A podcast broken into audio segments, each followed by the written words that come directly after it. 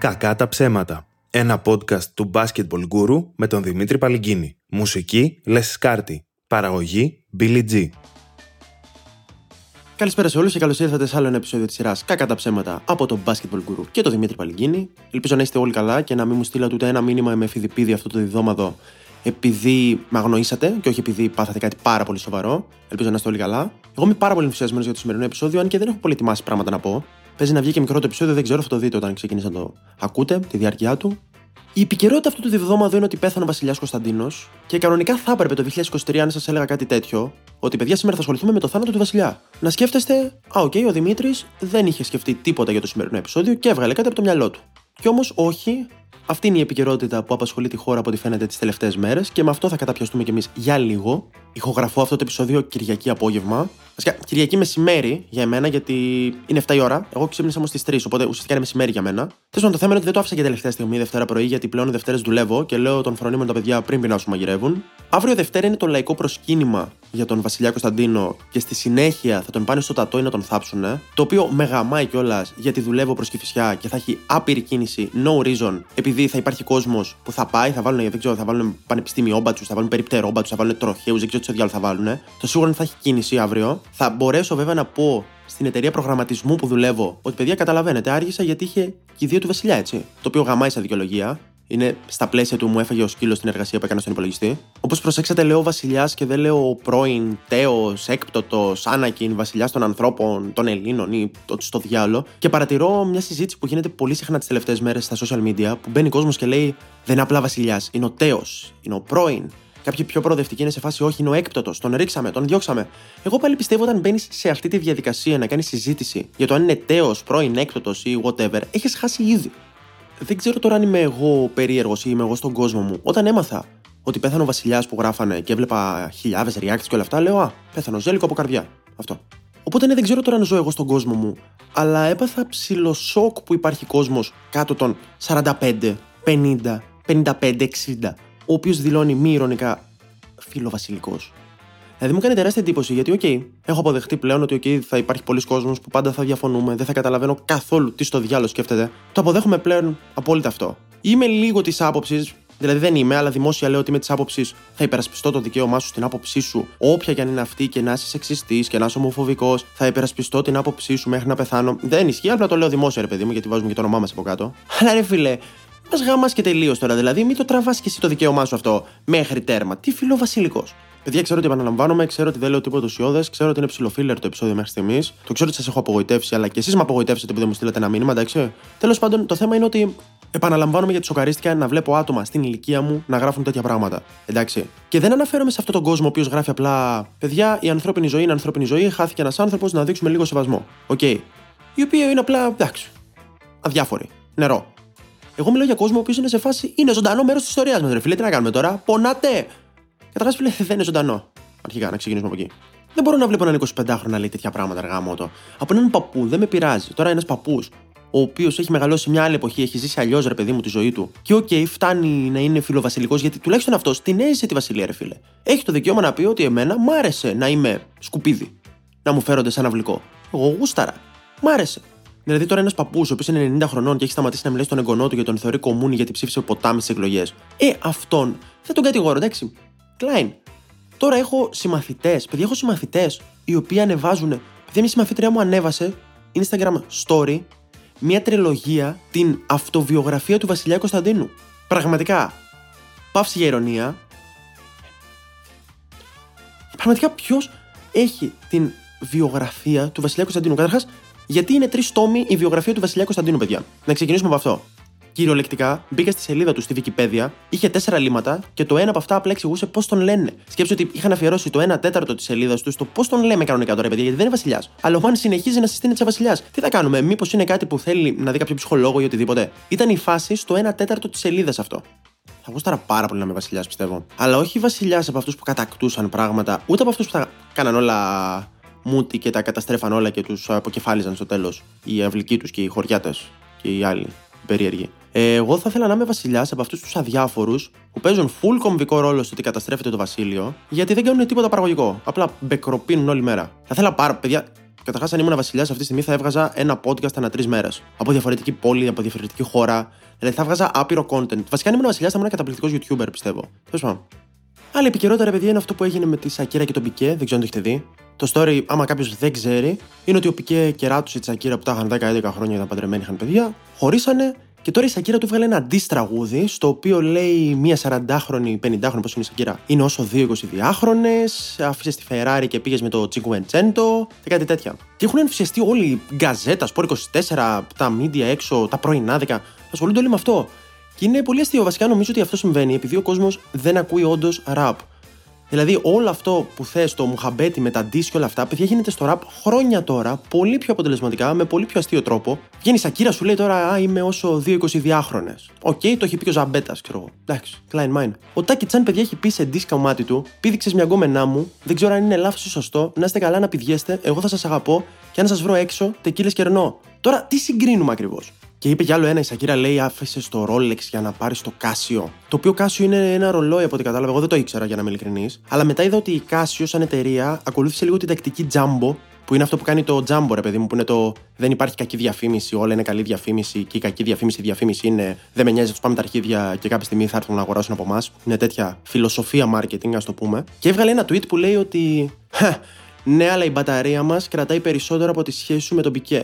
Το οποίο είναι όντως πολύ φοβερή ατάκα, ξέρω εγώ, ντύ και απάντηση και όλα αυτά. Μέχρι να σκεφτείς ότι ο Πικέ με τη Σακύρα τα είχαν 11 χρόνια. Ήταν παντρεμένοι κανονικά, είχαν παιδί, ήταν φούλα αγαπημένοι, φούλα ερωτευμένοι. Γενικά, όσο πήγαινε καλά η Μπαρσελόνα, πήγαινε καλά και η σχέση τους. Οπότε η διαφήμιση που πήγε να κάνει η εταιρεία αυτή σταματάει λίγο να είναι καλή απάντηση στον ντύ και γίνεται πάτημα να τους κάνεις μήνυση για ψευδή διαφήμιση, έτσι. Δηλαδή, σκέφτομαι δεν θα μπορούσε κάποιος να πάρει ένα ρολόι και να πει: Παιδιά, εμένα μου υποσχεθήκατε 11 χρόνια να κρατάει η μπαταρία. Πληρώνετε με για την υπόλοιπη ζωή μου να κάνω podcast αφού δεν είμαι βασιλιάς.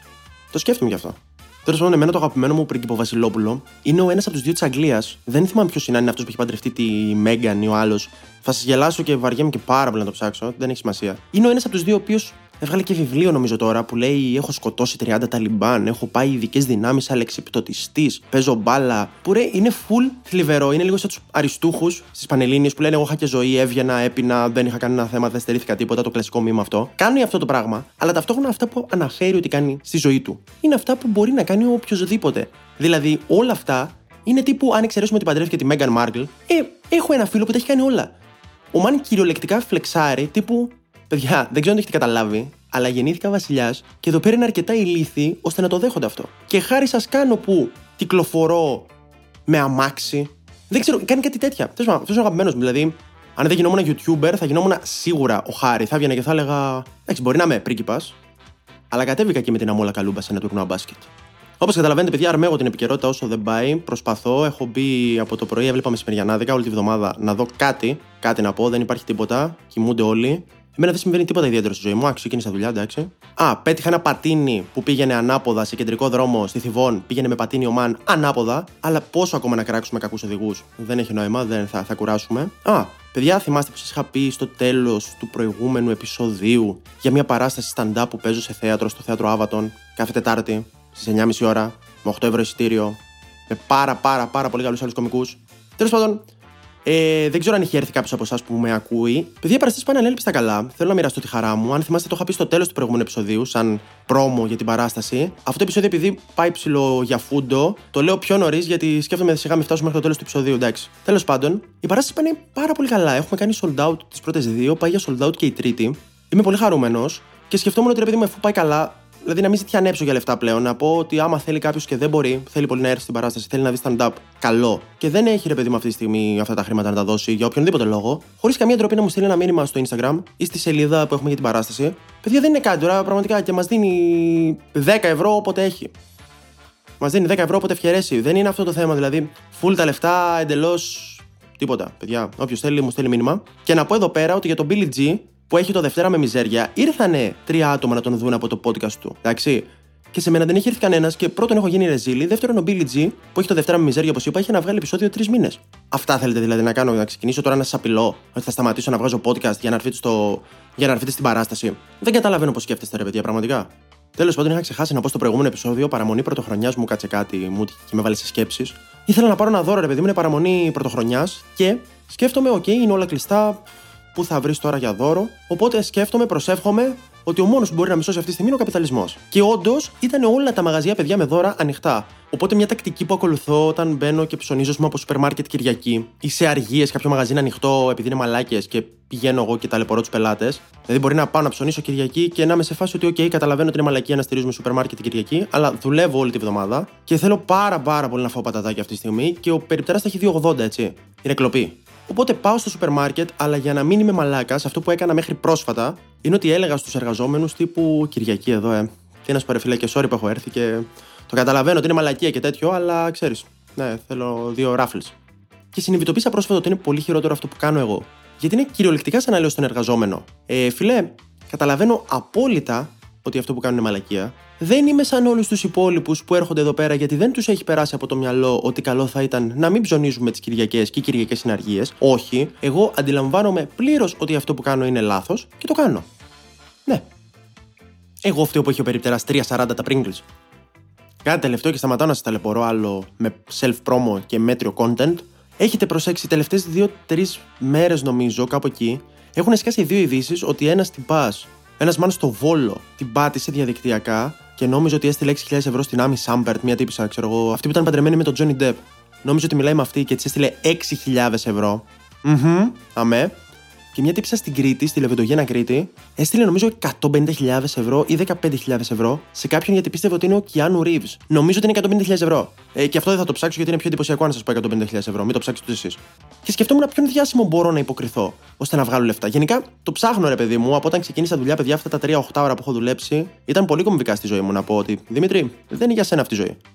Αυτό ήταν το επεισόδιο, παιδιά. Θέλω μέχρι την επόμενη φορά, αν μπορείτε, να μου στείλετε διάφορες απάτες που έχετε σκεφτεί ή έχετε εφαρμόσει, ώστε να μπορέσω να γίνω πλούσιος και να μην σας πρίζω τώρα με εισιτήρια και άλλα τέτοια και πέφτει, πέφτει η διάθεση όλων μας. Θυμώνω εγώ, στεναχωριέστε εσείς, δεν είναι ωραία κατάσταση. Ήμουνα όντως ο Δημήτρης Παλικίνης, ήταν το Basketball Guru, ήταν άλλο ένα επεισόδιο κακά τα ψέματα. Θα τα ξαναπούμε σε δύο εβδομάδες. Θα κάτσω, παιδιά, όντως θα σοβαρευτώ, θα κάτσω να γράψω ακόμα καλύτερο επεισόδιο αυτή τη φορά. Σας το υπόσχομαι. Το επόμενο επεισόδιο θα είναι. Θα το στέλνετε σε φίλους σας και θα λέτε Πω, πω, κοίτα αυτόν. Φανταστικός είναι.